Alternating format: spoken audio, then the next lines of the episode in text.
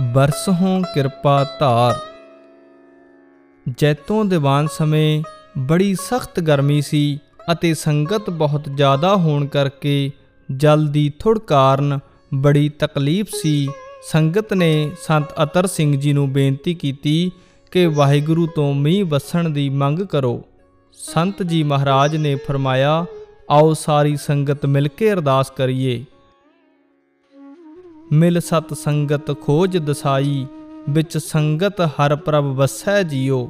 ਕਰਤਾਰ ਜਰੂਰ ਬੇਨਤੀ ਸੁਣੇਗਾ, ਅਰਦਾਸ ਉਪਰੰਤ ਸੰਤ ਜੀ ਨੇ ਇਹ ਸਾਰਾ ਸ਼ਬਦ ਪੜਿਆ ਅਤੇ ਸੰਗਤ ਤੋਂ ਉੱਚੀ ਆਵਾਜ਼ ਵਿੱਚ ਪੜਾਇਆ ਬਾਬੀਹਾ ਅੰਮ੍ਰਿਤ ਵੇਲੇ ਬੋਲਿਆ, ਤਾਂ ਦਰ ਸੁਣੀ ਪੁਕਾਰ, ਮੇਘੈ ਨੋ ਫਰਮਾਨ ਹੋਆ, ਬਰਸ ਹੋ ਕਿਰਪਾ ਧਾਰ।